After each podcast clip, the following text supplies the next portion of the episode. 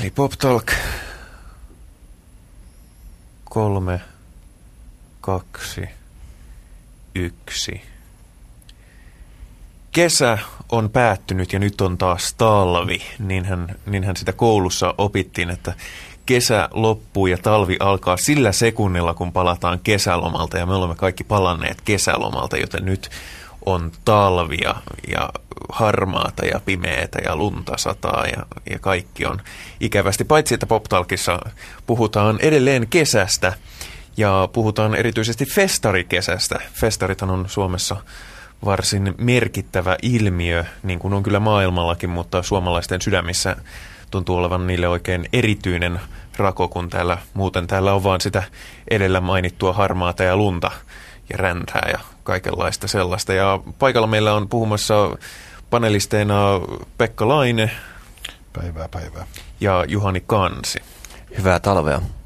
niin, hy- hyvä, hyvä. Ja, ja paikalla on myöskin Juhani Merimaa vieraana. Hauskaa, että pääsit paikalla. Kiitoksia. Mä unohdin kysyä sun titteliä tähän etukäteen, mikä no, oli jos paha. puhutaan festivaalista, niin mä oon promoottori, ja jos puhutaan tavastajasta, mä oon toimitusjohtaja. No niin, paha, paha, paha virhe, ettei tätä tullut kysytty, mutta se on kato, kun kesä loppui ja tuli talvi, niin kaikki on vähän väsyneitä. Mutta mitenkäs näin niin kuin festivaalipromoottorin näkökulmasta, millainen oli festivaalikesä tänä vuonna? No Suomessa se oli vilkas, varmaan ennätysmäärä, ainakin rockfestivaaleita, vaaleja ympäri Suomea ja yllätyksellisesti valtaosa meni aika hyvin. Ainakin omien mukaan saavuttivat tavoitteitaan ja, ja yleisöä riitti. Ja se oli mullekin pieni yllätys. Muualla Euroopassa jo raportoitiin kävijämäärien pudotuksista, mikä sekin oli pieni yllätys. Eli tässä tapauksessa ainakaan Suomessa määrä ei korvanut laatua. No kyllä niitä oli, oli, laadukkaita festivaaleja myöskin, vaikka niitä määrääkin oli paljon. Miten tästä on puhuttu jo jonkin aikaa siitä, tämä live-business on ollut sellainen kasvun ja hyvin nousu suhdanteisen käyrän alue tässä musiikki- ja elämysteollisuuden sisällä, että se on ihan selvä, selviä tämmöisiä signaaleja ylikuumentumisesta ja tämmöistä ylikuormittumisesta on olemassa, niin onko tämä sun kuvaama tilanne, että tarkoittaako se sitä, että muualla Euroopassa tähän tilanteeseen ollaan jo menossa ja Suomi on vielä joku tämmöinen vielä yhden askeleen perässä? No mä luulen, että me ollaan vähän yksi yhden askeleen perässä, että, että Norjassahan meni Quartz-festivaalin konkkaan kuukautta ennen kuin se piti olla. Ja Hulsred ei, ei saavuttanut tavoitteitaan, ei, ei myöskään Roskilde, puhutaan taloudellisia faktoja. Roskildessa kuitenkaan yleisö oli ihan hyvin, mutta ei ollut mitenkään loppuun myyty, miten se perinteisesti on ollut monta vuotta putkeen tuossa. Ja, ja tällaisia, tämmöisiä uutisia nyt oli maailmalta jonkin verran, mutta toki, toki siellä mentiin aika hyvinkin, hyvinkin tuloksiin, mutta kyllä tämä niin show business kokonaisuudessaan on minusta aika paljon riippuvainen yleisen ostovoiman kehityksestä ja jos siinä tapahtuu notkahduksia toiseen suuntaan, niin kyllä se näkyy aika, aika nopeasti. Että, että jos ihmisillä, mä olen seurannut jonkin verran jotain ohjelmaa varten, tein tutkimuksen tavasta ja liikevaihdon kehityksestä 30-40 vuoden aikana, niin yllättävän tarkkaan se seurasi yleisen kansantalouden kehitystä, että ei, ei se oma nerous siinä kauhean paljon näkynyt, että noin, jos jengillä on rahaa, niin ne kävi paljon klubilla, ja jos ei ollut, niin ei sitä käyty noin karkeasti ottaen, niin sama ehkä näkyy tässä festarijutussa. Toinen seikka tietysti tähän live tarjontaan lisäyksen on se, että tämä, missä mainitsikin tämä levy, levykriisi, että levyformaattikriisi, että CD-levyt ei mene niin hyvin kauas kuin ennen ja tämä ladattava musiikki, sen ansaintalogiikka on vähän niin kuin hakusessa, niin muusikot on myöskin tulleet paremmin esiin live-tantereelle ja tekee paljon enemmän keikkoja. Ja, tota, sitten tietysti tämän Pietarin alueen, Baltian alueen voimakas aktivoituminen on muuttanut Suomen asemaa tällä popkartalla. Et meillä on, me ollaan tässä ehkä, ehkä nyt enemmän kiinnostavampi alue tällä sektorilla, kun me oltiin osana Skandinaavian reuna-aluetta, johon piti tulla aina vähän laivalla tai, tai lentokentäen. Ja varsinkin näiden suurien keikkojen suhteen, niin niitä on tullut tänä kesänä määrä Suomeen.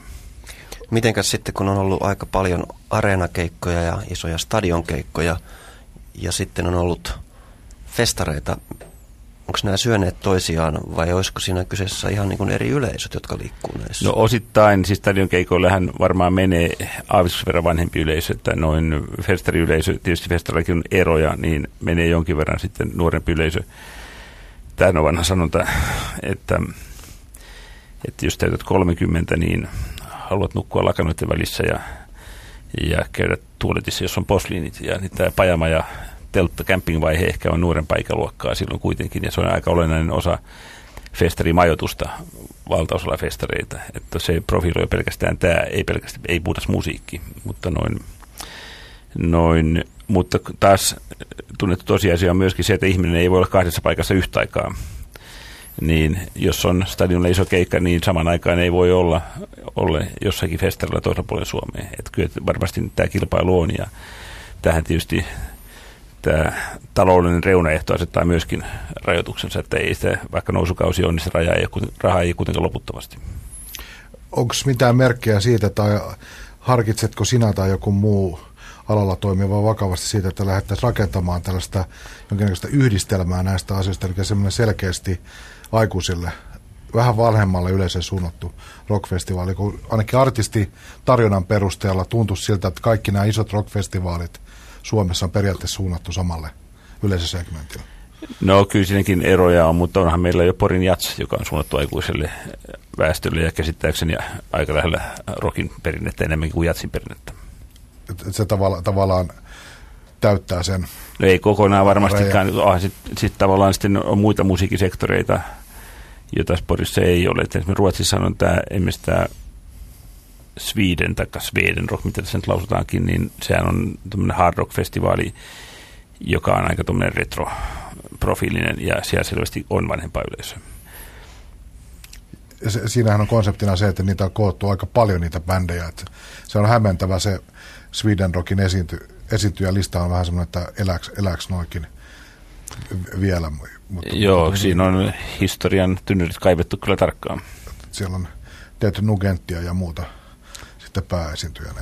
Mutta Nugenttihan peruutti taas Helsingin keikkansa. Ei, ei mennyt kai oikein. Ei. Ka- kaupaksi, että ehkä siinä tota, me, meikäläisen rockkulttuurin tietty, ehkä voisiko sanoa ohkaisuus siellä vanhemmassa päässä sitten nä- näkyy. Että onko no se edellinen keikka meni, pari vuotta sitten meni paremmin, mutta tavallaan tietysti tuossa, jos ajatellaan niin kuin heinäkuuta, niin siinä oli aikamoinen ylitarjonta alkoi olla, jotta sinne, sinne erottautuminen oli aika vaikea tilanteessa. Se tuli vielä suht myöhään markkinoille.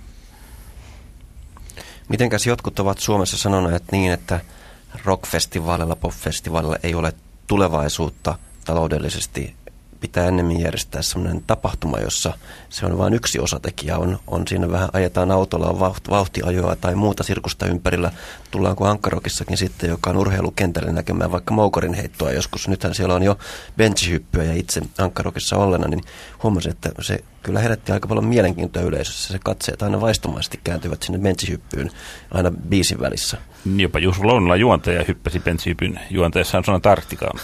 no niin tuli alas sieltä ja seuraavaksi syntyy sonata Arktika, että et, kyllä se toimi oikein hyvin. Se oli, se oli legendaarinen juonto. Ja tota, toi, joo, moukarihäkki muuten on korsosta poistettu, että se on tavallaan, siinä on nyt, me, me joka vuosi siirsimme sen moukarihäkin sivuun Korson keskusrakenteen ja kysyimme, että onko koskaan kukaan heittänyt sitä moukaria tai pitkään aikaan, ja vastaus oli kielteinen, niin pääsimme koko moukarista etuun, tämä tavallaan tämä pelko, että sieltä heittäisi moukaria, niin ehkä ei ole ihan lähitulevaisuuden asia, mutta, mutta kyllä mä uskon, että musiikki elämysteollisuutena on niin vahva, että, että se vetää kylläkin pelkästään musiikillakin, että se ei tarvitse niin kuin maratonia eikä, eikä ehkä eikä karting ajo siihen rinnalleen. Että tietysti tämmöiset kombinaatiot voi olla kiinnostavia, mutta mä en nyt ole siinä bisneksessä ollut kauhean aktiivinen, enkä tuskin tule olemaankaan.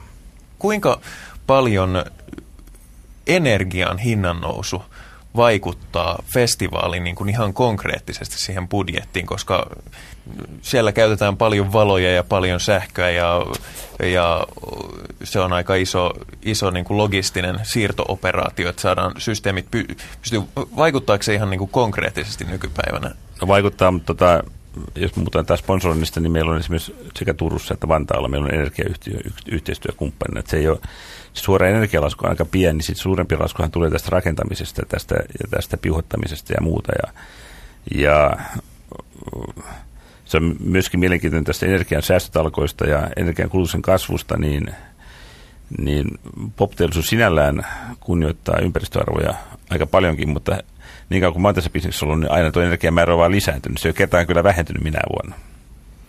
Et se, on, se on hyvin energiaintensiivistä myöskin. Niin eikös tuota Roskilden päälavalla Radiohead yhtye esiintynyt energiavalojen loisteessa? Olivat tuoneet oman ympäristöystävällisen valosysteemin. Joo, ja jossakin on, onko se Coldplaylla taitaa olla semmoinen, että pitää olla tämmöistä hyötysähköä, mutta meillähän ruisokko tehtiin pelkällä tuulivoimalla. Ja, ja tietysti nämä puhuttiin tuossa, kun puhuttiin aiheista ennen, ennen lähetystä, niin, niin tota noin, nostettiin esille se, että jotkut isot yhtiöt vaativat, että heitä ei saa näyttää isolla screenillä, niin eikö sekin ole suuri ympäristöteko? Että No mä uskon, että se ei ole ennenkään ympäristöteko. Että mä tiedän sitten, ei ne ei nyt niin rumia ole, että niitä ei voisi näyttää screenillä. Yksi näistä Suomen kesän isoista tapahtumista, Raumanmeren juhannus, järjestettiin tänä vuonna eri paikassa kuin aikaisemmin ja lop- tästä syystä osittain varmaan jostakin muustakin syystä ehkä, niin se tapahtuma ei mennyt ihan niin kuin järjestäjät olisi toivonut. Siitä herää kysymys, että kuinka riskaabelia ja vaikeaa on joku tapahtuman semmoinen radikaali uudistaminen ja muuttaminen. Esimerkiksi jos jostakin syystä ankkarokkia ei saataisi järjestää siellä Korsossa ensi vuonna, vaan pitäisi lähteä hakemaan joku toinen paikka tai jotenkin muuten lähteä, niin onko tuollainen tavallaan sellainen oikeasti sellainen elämän ja kuoleman paikka, tuommoinen niin kuin iso uudistaminen? No kyllä se varmasti on hyvin vakava paikka, että siis tavallaan ne, se on siis enemmänkin tästä tänä vuonna keskusteltiin ruissokin mahdollisesta siirtämisestä näiden luontoon liittyvien ongelmien takia, mutta noin kyllä se varmasti olisi erittäin, erittäin paikka. Kun tämä Raumeren tapauskin osoitti sen, että ei, ei sen niin näpsäyttämällä tota, siirry se yleisö. Että yleisö se pitää kyllä olla aika nöyrä, että yleisön reaktiota pitää seurata aika tarkkaan. Että ei nyt voi sanoa niin kuin päältä päin katsottuna, että mitään niin kuin radikaalia virheitä olisi tehty Raumerille siis noin, noin muodollisesti ottaen, mutta noin, se, että yleisö ei tule, niin, niin se on kyllä fakta, jonka parassa pidetään elää. Siis mä, mähän olen huomannut, että tuollaiset erikoistuneemmat festarit, jotka erikoistuu johonkin tiettyyn musiikilajiin tai on jonkun tietyn piirin erityinen mielenkiinnon kohde, niin ne voi niin kuin, siirtyä paikasta toiseen ja muuta. Se, ja, ja se jengi seuraa sitä, mutta tämmöinen yleisfestari ei välttämättä, välttämättä niin hyvin vedäkään porukkaa mukana. Sitten. Niin, puhutaan pienemmistä yleisöstä ja niin, fa- fa- niin. Fanaat, fanaattisemmasta. Mutta kyllä mä luulen, että jos se tuskakin siirrettäisiin pois tuosta Helsingistä, niin, niin ei se välttämättä olisi niin kuin naps. Tuosta itse asiassa mulle, mua on mietityttänyt tämä. Mä en ole, mä en ole voin tunnustaa, että en ole koskaan käynyt festareilla. Mä olen noita Arena versus Stadion keikkakävijöitä. Olenko sitten yli 30-vuotias ilmeisesti ainakin tähän, tässä suhteessa, mutta must, mulla on jotenkin semmoinen tunne, että kun mä katson noita festarimainoksia, noita bändilistoja, niin tuntuu, että, että nämä kaikki isot festarit, nämä rock-pop-festarit, mitä on, niin tuntuu, että ne ei erot, erotu millään tavalla. Että siellä on ne samat bändit joka paikassa ja siellä on sitä poppihuttua penskoille samalla tavalla. Onko tämä ihan, ihan suorastaan kammottava käsitys vai, vai tota noin, onko ongelmaa erottautua? No kyllä, siis se erottautuminen tapahtuu niin monta eri kautta. Että tavallaan tietysti se, se paikka määrää aika paljon yleisön rakenteen myöskin, ketä sinne tulee. Että noin, niillä on myöskin erittäin suuri paikallinen vaikutus. Että siis sä voisit yhtä hyvin sanoa, että, että Oulun jäähalli ja Helsingin jäähalli ja Tampereen jäähalli ero, kun ne pyörii sama pöndi, tekee saman rundin joka paikassa. Että niin kyllähän ja sanotaan, että, että on nyt kuitenkin vähän ero. Että siis kyllähän se hyväksytään täydellisesti se, että Apulanta voi tehdä talvella rundin erilaisissa klubeissa. Se ei haittaa niitä klubeja millään tavalla. Se on luonnollista, että ne ei tee keskitä esiintymistä yhteen keikkaan. Niin miksi ne voi kesälläkin tehdä festareilla, eri festareilla keikkoja?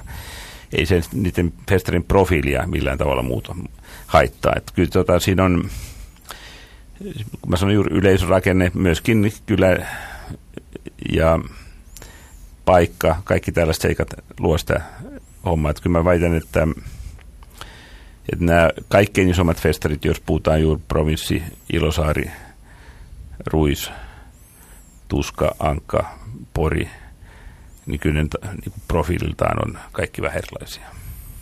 Tietysti yksi tekijä, mistä on puhuttu joka vuosi, tänäkin vuonna puhuttu siitä, että kotimaisen rokin vetovoima yleisön suhteen on todella kova. Ja, ja siitä seuraa varmasti monenkin näköisiä pohdintoja, mutta eikö se ole kuitenkin ihan fakta, että se on yksi tekijä, joka tavallaan samankaltaistaa näitä tapahtumia. Että siellä on se tietty, ne isot kotimaiset vetonaulot, niin ne, ne tuppaa olemaan joka paikassa. Kyllä ne kuitenkin profiloi niitä No, se on, no joo, se on totta kyllä. Siis tämä on, no nyt ehkä, ehkä jopa niin, että jos puhutaan niin suomirokista, suomen kielellisestä rockmusiikista, niin sehän on pienessä nyt jopa pikaisen, pikaisen niin alamäessä. Ei sen puolen, että se olisi suosittu edelleen, vaan sen puolen, että uusia bändejä tulee aika vähän. Tuommoisia niin vetokykyisiä, niin kuin korkeita. Ja tämä oikeastaan, niin kuin tämä suomalaisen rokin vienti, maailmanvalloitus alkoi, niin melkein kaikki uudet bändit tekee nykyään englanniksi. Ja, noin, noin, ja hakee heti alkumetreilläänkin jo sijaa kansainvälisellä markkinoilla. Ja se on jonkin verran ehkä sitten sitten tota, vaikuttanut, mutta kyllä mä olen ylpeä siitä, että Suomessa on näin vahva kotimainen skene. Ja, tota, ja jos nyt mulle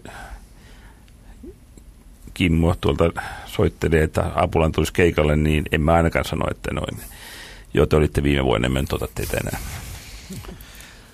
Miten sitten tota, samaan aikaan tiedetään se, että kilpailu näistä kansainvälisistä nim, isoista nimistä on kovaa ja hinnat on karkaamaisillaan käsistä, niin syntyykö tästä tota sellaista kiusausta, että nämä pitäisi entistä enemmän jyrkemmin profiloida jyrkemmin kotimaisten nimien varaa ja lopettaa se rimpulu niiden lainausmerkissä Foo Fightersien perässä? No, mä luulen, että provinssille se oli, se oli niin kuin erittäin hyvä asia, että he saivat se Foo Fightersin. Että se ei, ei ne olisi voinut korvata sitä millään kotimaisella artistilla. se, on, se vaan toisaalta on näin. Ja ne on tehnyt se pitkään systemaattisesti. Profi, Province Rock on ollut sellainen niin ohjelmallisesti korkean profiilifestivaali, että noin, että se niille, niille tämmöinen niin kotimainen lainap olisi, olisi ollut taloudellisesti varmaan ei kauhean mielenkiintoinen. Entäs äh, su, sun tapahtumissa? Onko no se on, joo, siis kyllä meillähän, me, no, meillähän on nyt, oli enemmän ulkomaisia bändejä kummassakin festivaalissa, Ruissokissa 20 noin kuudes, vähän yli 60, noin kolmannes, että se on kyllä aika paljon itse asiassa. Ja tavallaan ei me voida enää sanoa, että me olisi puhtaasti ollut tämmöinen kotimaisien huippujen varaan rakentu festivaali. Sitten vielä lisäsin tuon kotimaisuuteen sen seikan, että vaikka meillä on erittäin paljon hyviä bändejä, myyviä bändejä, niin kuitenkin se kärki on aika kapea. Et, ja siinä se uudistuu aika hitaasti. Että tota, se on tässä pieni semmoinen vähän ongelma, että esimerkiksi uusia uusia niin kuin PMMPtä, uusia apulantoja, niitä tulee aika vähän harvakseltaan. Ehkä ei välttämättä edes joka vuosi. Jos bändien hinnat, hinnat ovat nousussa, mikä on sponsoroinnin tilanne nykypäivänä? Festareilla on pitkään näkynyt paljon erilaisia yhteistyökumppaneiden logoja, No, ja niillä rock, sitten rahoitetaan. Joo, rockfestivaalin osuus sen liikevaihdosta ei ole kauhean iso. Et se on meillä niin kustannuspuoli sitä kautta lipuhinnat on noussut voimakkaammin kuin tämä sponsori tulee tulo. se on aika, se on, se on merkittävä, mutta ei nyt sitten kuitenkaan, niin kuin viime, viime päälle se ei, sille ei kompensoida näitä bändien hinnan korotuksia. Onko se entistä vaikeampaa? Jossain vaiheessa niin kun jotkut tahot, yritykset olivat kovastikin tulossa mukaan näihin. Ja... No ei se helppoakaan ole. siis se on, ei, ei meilläkään niin kuin, meillä on muutama sellainen perussponsori, kanssa on tehty pitkäaikaista yhteistyötä ja toiminut hyvin. Sitten tuli jotain uusia, sitten taas joitain on lähtenyt pois ja tällaista näin. Siis se, mutta se kokonaissumma, mitä pyöritetään, niin, niin meidän budjetissa niin se on reilusti alle, alle 10, vi, viiden, vähän yli 5 prosenttia. Että no se nyt 50 välissä, että se ei ole semmoinen elämä ja kuoleman kysymys sitten. Jos ajatellaan, että verottaja ei nykyisin kohtele festivaaleja ainakaan mitenkään hellemmin kuin aiemmin, niin tota, olisiko tässä sitten enemmän työsarkaa teille? Ja sitten vielä jatko siihen, että mitä, miten koet yleisön suhtautuvan siihen, että siellä olisi lippuja lappu entistä enemmän ja annettaisiin ilmasta hammasta limuahan sai tuonne Ankkarukkiin tullessa käteen pullollisen. Tosin sitä ei saanut tuoda festivaalialueelle. Mutta siinä sen kerkisi juomaan sen matkan aikana. Näin on.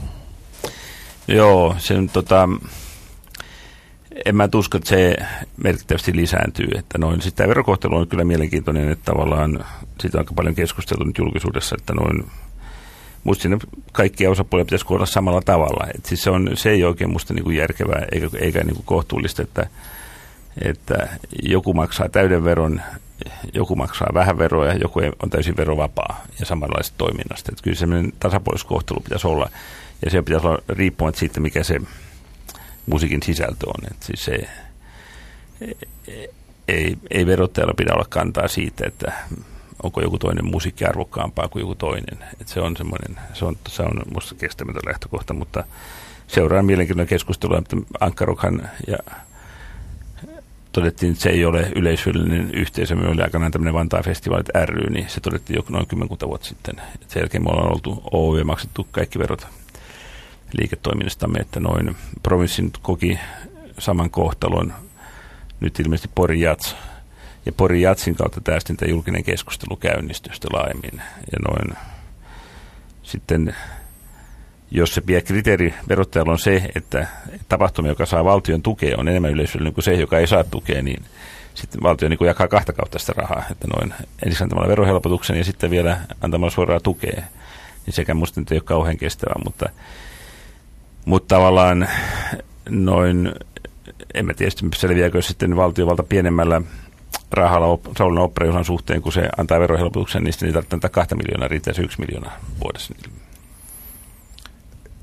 kuinka paljon, tota, onks, millä tavalla se tällä hetkellä se jako kulkee festivaalikentässä? Tosiaan on, on tämä, tämä festivaalitoiminta, joka on liiketoiminnaksi määriteltyä, ja sitten on tämä yleishyödyllinen askartelu, mitä Savonlinna edustaa, niin onko se, onko se ihan niin kuin genre raja? No se on, se, on, mulla oli vähän yllätys, että se on, on, on näin genresidonnainen, että tavallaan, mutta se on aika hitaasti tämän byrokratian rattaat on pyörähtäneet, että, että,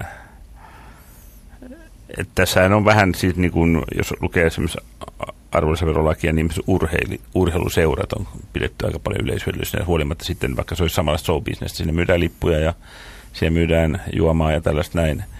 Että meillä soittaa bändit lavalla, niin siellä ne juoksi, kiertää rataa ympäri ja heittää sitä niin sanottua moukaria.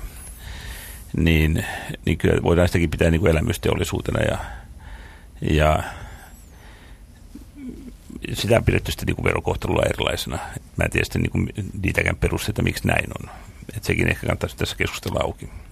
Ja tukia on sielläkin sitten sen lisäksi. Kyllä, kyllä. No johtaako tämä nyt enemmän julkisuuteen tullut keskustelu jonkinnäköisiin muutoksiin? Uskotko siihen? Onko, onko tämä niin kuin käymistilassa tämä asia vai onko se kuinka kiveen hakattu nämä tavallaan nykyiset pelisäännöt? No mä luulen, että esimerkiksi mun tapauksessa niin, niin, niin ei tapahdu mitään. Et siis me ollaan edelleenkin osakeyhtiö ja maksetaan verot kaikesta toiminnasta ja, ja eikä saada julkista tukea.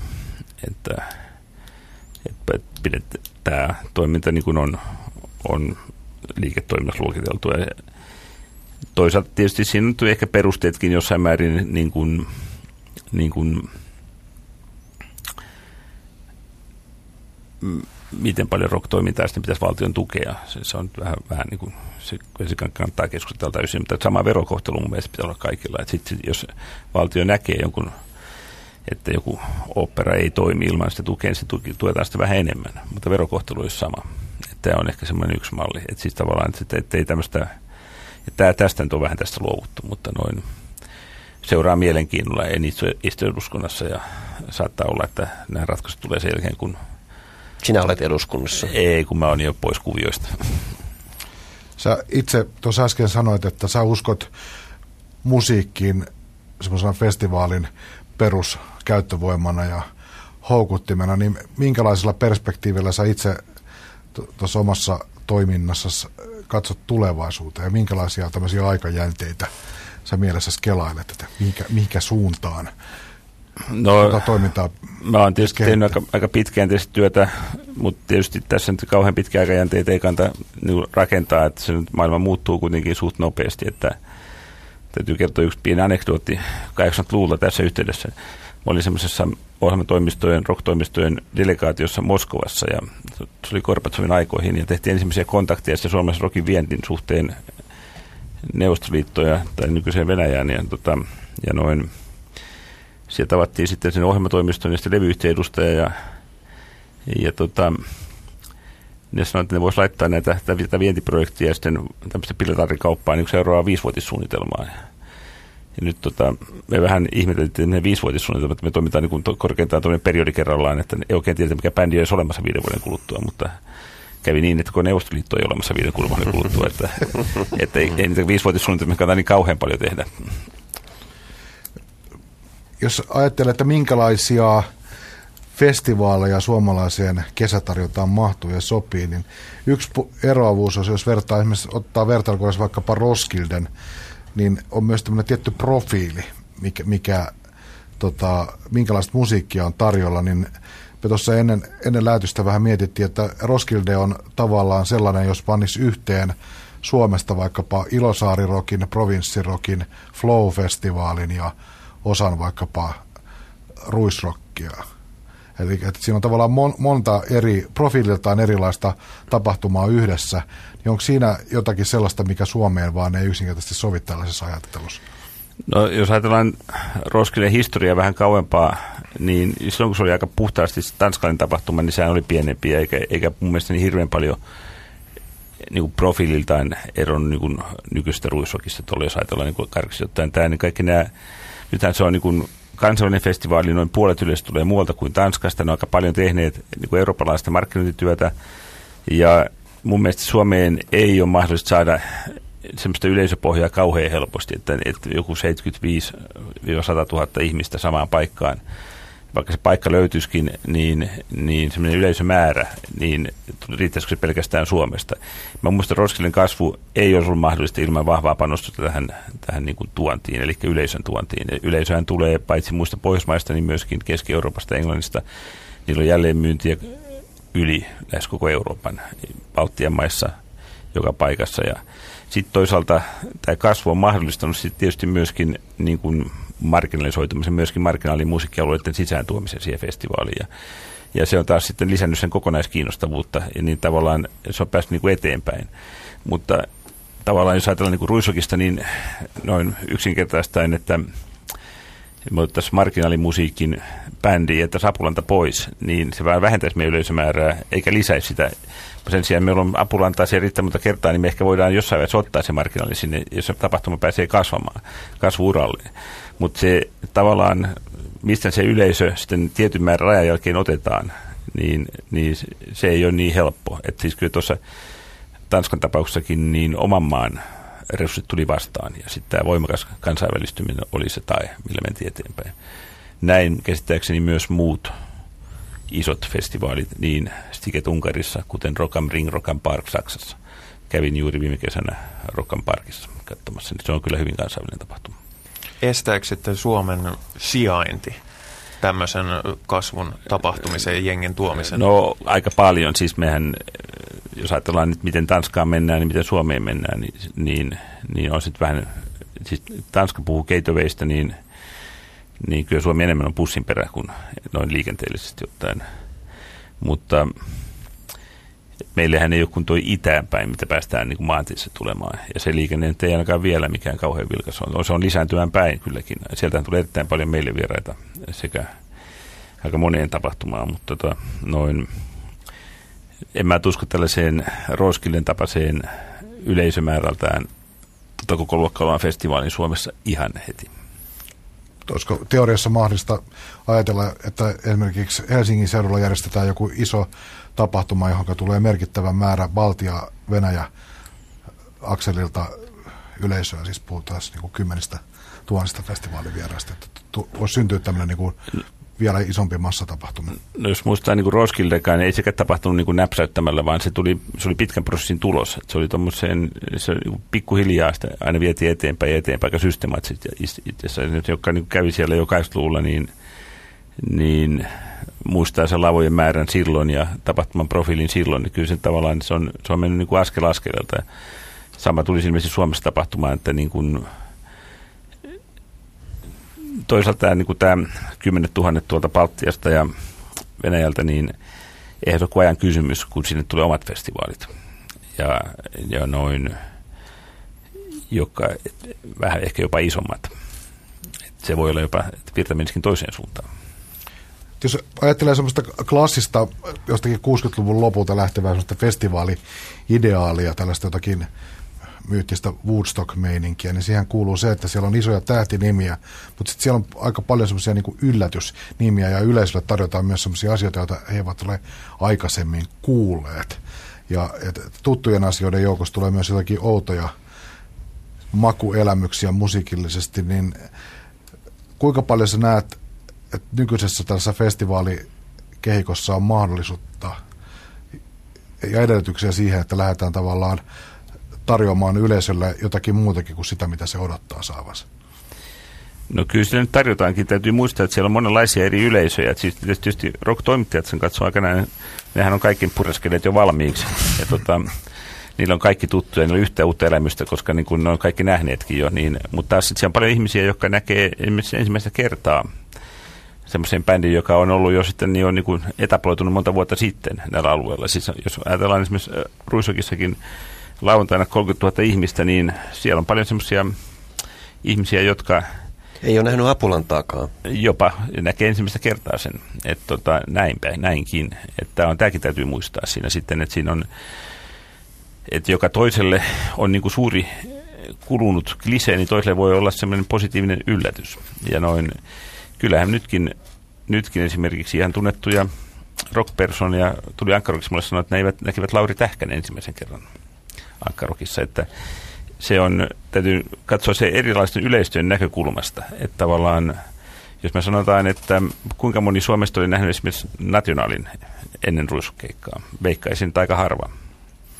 Joo, va- varmasti näin on. Mä mietin ehkä enemmän sitä semmoista, voisiko sanoa genre pakan sellaista sotkemista, että kuinka tärkeää on, että rockfestivaalit ovat rockfestivaaleja. Että siinä ei esimerkiksi just ajatella, että siinä ei esimerkiksi ei sotketa tätä voisiko sanoa, mikä ei tällä hetkellä tietenkään ole missään ihan hirveässä kaupallisessa noususuhdanteessa tämmöistä vaikka jotain elektronista musiikkia tai tämmöistä klubimusiikin maailmaa, mikä just esimerkiksi jossakin Roskildessa on, että siellä on sekä tämä DJ-maailma että tämä bändimaailma, sikin sokin. No se on tietysti... Hylkiikö Suome, Suomessa? Niin no ei, ei, ei, välttämättä. Sitten tietysti meillä on aika paljon näistä omiakin tapahtumia, mutta tavallaan tavallaan se on taas se kysymys tuon koko mitä meillä on, että miten sitä pitää jättää pois, jos tätä tulee lisää. Ja tämä on sitten se, niin kuin pitää arvioida sitten taas sen kokonaismenestyksen kannalta, että, että kun nämähän ei ole tuettuja tapahtumia, niin niiden mahdolliset riskinottoon ja tällaiseen niin kuin menen voimakkaammin meneminen marginaaleihin, erilaisiin marginaaleihin on kyllä rajoitettu. että se on tota, ja kyllä se, siinäkin täytyy katsoa se niin yleisen näkökulmasta, mitä se tuo niin kuin uutta siihen, siihen juttuun. Että tota, noin, jos mä nyt katson semmoista festivaalia kuin Stiket Unkarissa, missä ehkä tämmöisiä marginaalialueita on ollut kaikkein voimakkaammin, missä mä oon ollut mukana, niin, niin mä oon nyt käynyt sieltä niin kuin viisi kertaa. Niin mikä se trendi on – ne joutuu maksamaan yhä enemmän suurista kansainvälisistä nimistä, ja sen heijasvaikutus on se, että tämä, nimenomaan tämä alakentät siellä vähän niin kutistuu veke, niitä tippuu sitten pikkuhiljaa vähän pois. Et tota, ei nyt vielä sillä tavalla, että kovin radikaalisti, mutta se on jostain leikataan, niin nämä tippuu sieltä ensimmäisenä. Ja ne taloudelliset faktat iskee päälle, että siellä kannattaa nyt käydä se Unkarissakin niin kauan kuin se on vielä tällainen runsaudesarvi. Että jos se tavallaan joutuu sitten maksamaan samoja hintoja, kovia kansainvälisiä hintoja, niin niin mistä ne leikkaa, niin on juuri näistä marginaalista. No miten näkisit sitten nyky tämmöisenä virtuaaliaikana, kun meidän kontaktit pankkitoimihenkilöihin ja veroviranomaisiinkin, verovirkailijoihin ovat lähinnä niin kuin nettiyhteyksien päässä, niin ollaanko me yhä semmoisia ihmisiä, että me kaivataan semmoista yhdessäoloa, semmoista heimomeininkiä. Festivaaleillahan mennään ja ollaan fyysisesti yhdessä ja siellä vähän niin kuin tönitäänkin mutta haittaako se, onko siinä semmoinen ilo, että voidaan vähän hyppiä yhdessä kokea jotakin semmoista, mitä levyä kuuntelemalla tai DVDtä katsomalla ei voida kokea? No kyllä festivaali nimenomaan on sosiaalinen tapahtuma. Myöskin se musiikki koetaan niin kollektiivisesti ja tavallaan, jos ajattelee yhteistä konserttia, niin sä voit katsoa sen yksin. Tavallaan katso, se, on, to, se toimii ja sun ja bändin välinen kontakti toimii, mutta festivaali on myöskin tämmöinen, että ollaan kavereiden kanssa ja koetaan se ja kommentoidaan sitä, ollaan yhdessä ja ehkä luodaan myös uusia ihmissuhteita ja tällainen. Kyllä se keskeinen tämä tämmöinen on se kesken osa tapahtumaa ja siellä on monta tuntia ja, ja vertaillaan suoraa kokemuksia. Että mun mielestä niin tämän, sitä sosiaalista puolta se kaikilla festareilla on ja, ja juuri siinä on sopiva balanssi vanhoja kavereita ja sitten tutus, uusia tutustumisia, uusia romansseja ja tällaisia näin. Se on kesken osa festaritodellisuutta. Toi on itse asiassa semmoinen, mitä mä oon usein miettinyt, että Sehän sanotaan perinteisesti, että suomalainen ei tarvitse yhtään tekosyitä juopottelemiseen, mutta kyllä ne tekosyyt aina kummasti vaan kelpaa. Niin, mitä mä oon jutellut ihmisten kanssa, niin on se, että, että ne sanoo usein, että ei festari olekaan niin kysymys siitä musasta, vaan sinne mennään hengailemaan kavereiden kanssa ja ryyppäämään ja hölmöilemään yöllä grillien kanssa teltassa. Että onko kuinka paljon tästä jengistä on oikeasti semmoista, jotka tulee niinku kuuntelemaan sitä musaa? Ja kuinka paljon siitä on sitä, joka tulee niinku vaan, että no tämä on tämmöinen juttu? No jos katsot lavan edustoja, kun bändi soittaa, niin jos olisi pelkästään niin kuin hengailemassa ja kavereiden kanssa, niin se on ehkä tyhjää. Mutta kyllä en mä ainakaan, jos mä dikkaan jostain bändistä, tai en dikkaa yhtään bändistä enemmänkin naapuriteltan tytöstä, niin menisi lavan eteen seisomaan. Ja ne on kuitenkin tupaten täynnä ne lavan edustajat, kun bändit soittaa. Että kyllä se valtaosalle se on nimenomaan se musiikki tapahtuna, mutta yhdessä kavereiden kanssa. Ja tavallaan se on eri tilanne kyllä, kun se on klubissa, eri tilanne, kun se on No klubissa on ehkä vähän samantyyppistä meininkiä kuin parhaimmillaan kuin festareilla, mutta, mutta, mutta jos konsertissa olet, niin, niin usein sä lähdet sieltä myös yksin pois. Että festarilla nyt on ainakin muutama kännykkänumero siunaantunut.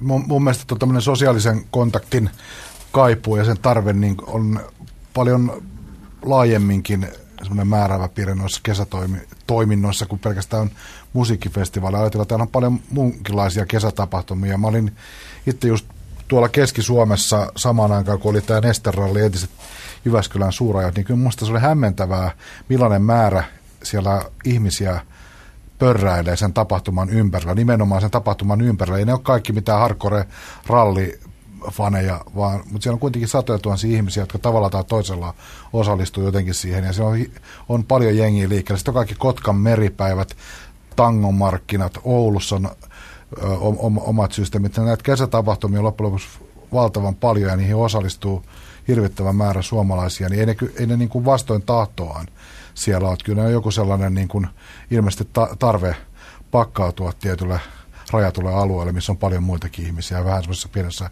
ryysiksessä ottaa, ottaa tuntumaan muihin suomalaisiin.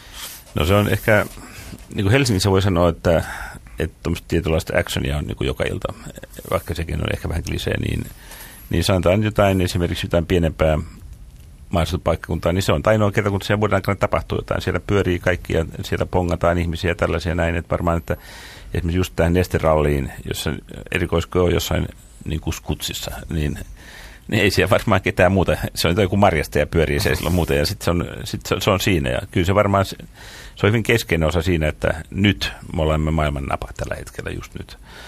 Ainakin se tuntuu siltä. Ja se on musta kiihottaa ihmisiä jossain määrin siihen paikalle. Mä oon ollut Nesterallissa joskus, niin mä sitten saa hirveätä kiksejä, kun autot menee aika lujaa ja sitten sitten ne vaan menee. Joo, ei sitten oikein taju mitään. Mutta. Joo, sitten sun pitää ne olla ainakin kännykkäviesteen saada, että kuka ei ole lujempaa kuin toinen, kun sitä pystyy päättelemään, päättelemään että noin.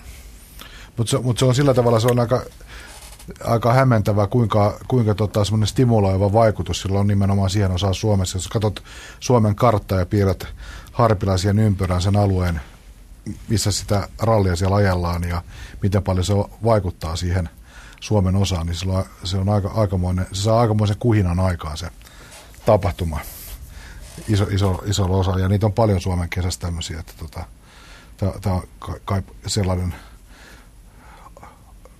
tekemisen ja ole, olemisen muoto, joka, joka niin kuin on, on, on niin kuin jäädäkseen osa suomalaista kesäviettoa. Se ei, ei se ole pelkästään suomalaista, vaan se on ihan yleis, yleismaailman. Kyllä tämä tämmöinen, tämmöinen tietynlainen niin kuin kyläjuhlat tai semmoiset isommat tapahtumat, niin ne on, niin se, se, se kuuluu ihmisluontoon.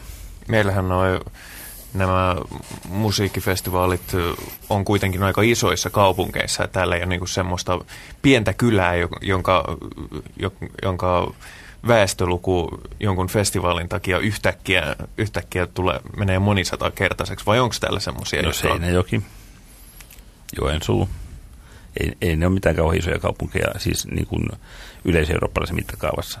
Tietenkin suomalaisessa mittakaavassa ne on isoja, mutta tota, noin, kyllähän nyt sanotaan, että Seinäjoelle tulee erittäin paljon muualta kuin Seinäjoelta ja samaten Joensuuhun. Mutta ei ole mitään semmoista pientä kylää, joka räjähtää.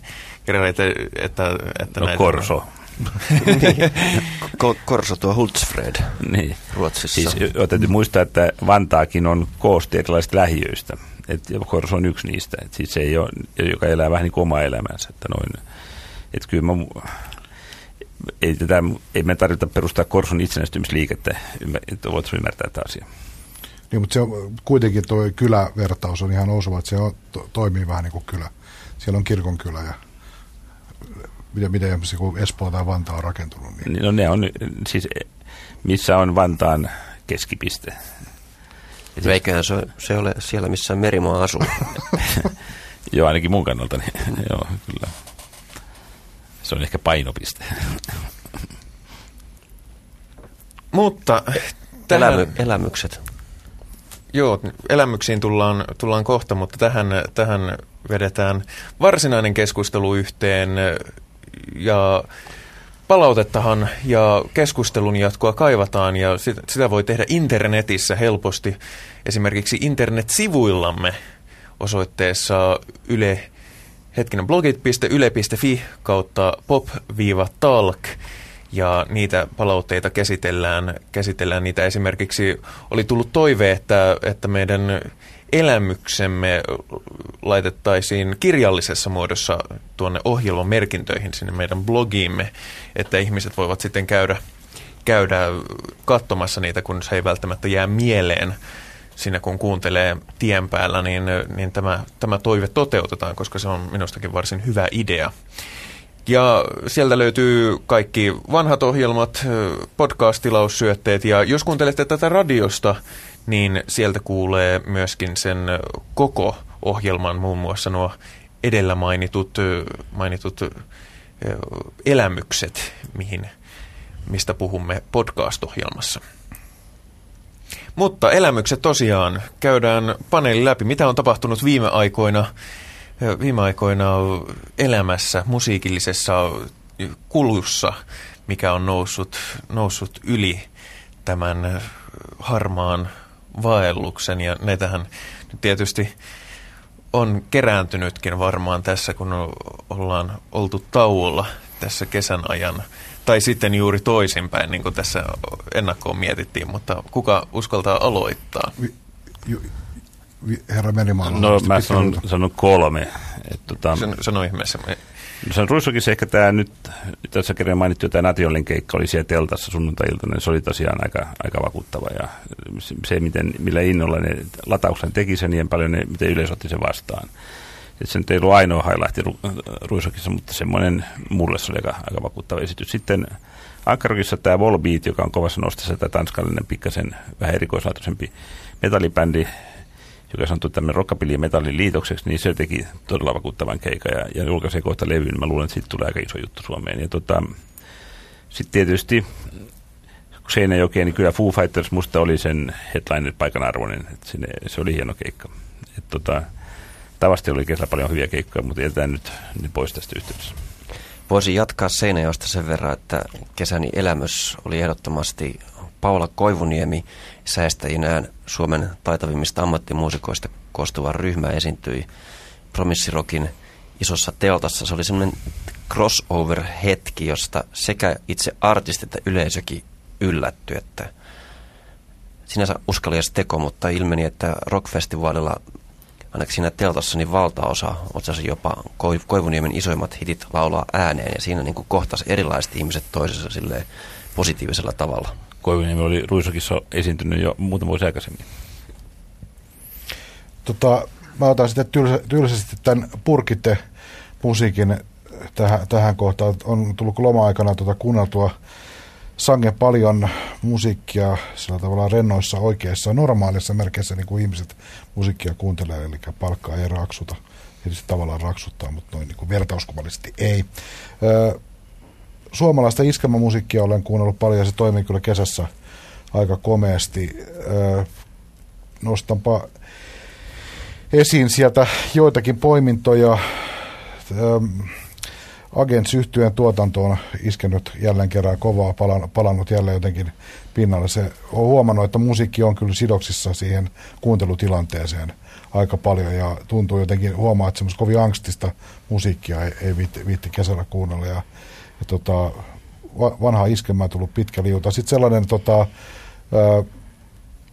voisi sanoa kai kulttilevy, on yksi mielenkiintoisia julkaisuja kesän aikana Beach Boys yhtyeen Dennis Wilsonin 70-luvun soololevy kuin Pacific Ocean Blue, joka on, josta on sanottu, että se on paras Wilsonin tekemä soololevy siitä yhtyeestä, eli parempi kuin nämä Brianin viritykset. Se on semmoinen hieno mun mielestä nimenomaan kesälevy, semmoinen sa- samalla ka- kaun- kaunis ja tämmöinen unelmoiva, mutta jollain tavalla myös pinnalla vähän tämmöinen tummasävyinen amerikkalainen pikkuklassikko, sitä olen kuunnellut paljon ja se on tehnyt suuren vaikutuksen. Ja olen lukenut paljon myös musiikkikirjoja, mutta niistä sitten joku toinen kerta enemmän. Minä oikeastaan mä toivon, että mun ei olisi tarvinnut lopettaa, mutta mulla oli niin kiire kirjoittaa nyt ylös näitä, näitä ö, muiden, muiden elämyksiä, mikä tuli mulle vähän yllättäen, että niin tosiaan. Mutta mulla on, mulla on pari itse asiassa non-elämystä. Ensimmäisenä pitää mainita pop-diva Björk, joka sitten otti ja peruutti keikkansa, vaikka sitä kovasti odotettiin. Ja, ja tota, noin olin saanut jopa, jopa sellaisen tutun lähtemään keikalle, joka ei koskaan suostu käymään missään keikoilla. Että Björkkiä nyt voi lähteä katsomaan, mutta ei sitten, jos ei, ei kerran tule. Ja toinen, mistä en, en mainitse sen enempää, niin oli, oli huomattavan luokaton, mutta silti elämykseksi noussut olosuhteista johtuen Assembly mikäs, miksi niitä nyt sitten pitäisi sanoa, Assembly-tapahtumassa, kun olin ohjelmia tekemässä, niin siellä, siellä nousi kovaksi, kovaksi kulttihitiksi kahden kilon siika. Ja koska sitä on täysin mahdoton selittää sen enempää, niin en selitä. Mutta, mutta Onko se netissä nähtävissä? Se on netissä ja nyt löytyy jopa, jopa linkki sitten sinne tuolla meidän blogissamme, että sieltä, sieltä voi käydä katsomassa. Mutta, mutta sanotaanko, että minkä takia se muodostuu, muodostuu elämykseksi, niin sillä on hyvin paljon tekemistä sen kanssa, että oli tehnyt töitä koko päivän, kello oli kolme yöllä ja, ja sitä odotti vaan, että koska pääsee pois, ja se soi koko ajan. Niin, niin tota noin, se, se muodostui sellaiseksi yllättäväksi hitiksi, vaikka itse en semmoisesta, se on hyvin, hyvin yksinkertainen rallatus. Eli se on su- suomalaisen tietokone-nörtti undergroundin kesän suur hitti. Sitä voi sanoa, ja under, undergroundilta se kyllä tuntuukin, kun on yhden vuorokauden pelkissä näytönvaloissa pimeässä areenassa, mutta, mutta... Se oli vastakohta festivaalille tuo kokemus. Kyllä. Eikö se, fe, eikö se ole festivaali sinällään? No mä en tiedä, miksi se... Mä, mä en, varta, mä en, mä en niin kuin, varsinaisesti kuulu siihen, siihen skeneen. skeneen että Mutta eikö se ole myöskin sosiaalinen tapahtuma? No, sanotaan, että se on, se on sillä tavalla mielenkiintoinen sosiaalinen tapahtuma, että nörtit kerääntyy – samaan paikkaan kerran vuodessa, mutta ne silti kommunikoi toisilleen lähinnä niiden tietokoneiden välityksellä. Mutta kuitenkin ne näkee, vähän näkee kuitenkin. Vähän näkee, kyllä, joo. Kyllä, mutta tosiaan, tosiaan meidän kannattaa, se on ihan mielenkiintoinen sosiologinen, sosiologinen ilmiö, johon mä tosiaan en, en voi sanoa, että olen täysin si- siitä, siinä sisällä, niin ei kannata liikaa Kolajuomaa, ei viinaa. Eikö Joo, mä, mä kävin kerran katsomassa. Ja, siis, et, tota, Energiajuomaa, ei kolajuomaa. Onko se... No, yhtä kaikki. mutta tota, siis mä kävin katsomassa sitä meininkiä. Niin tosiaan siis oli, kaikki oli koneiden ääressä, mutta ei se olisi mitään mieltä kokoontua yhteen, jos siihen liittyisi pientä tällaista niin kuin, kyllä, kyllä. semmoisen sosiaalisen hienhajua. Voidaanko siinä sitten näytön yli kurkkia vastakkaisen sukupuolen edustajia? No sano, sanotaan, niitä? että... Sukupuolijakautu oli muistaakseni aika yksipuolinen. No mä sanoisin, että yllättävän kaksipuolinen, mutta silti hyvin painottunut y- yhteen suuntaan. Vähän niin kuin Dr. Feelgood tavasti. Jota kuinkin, joo.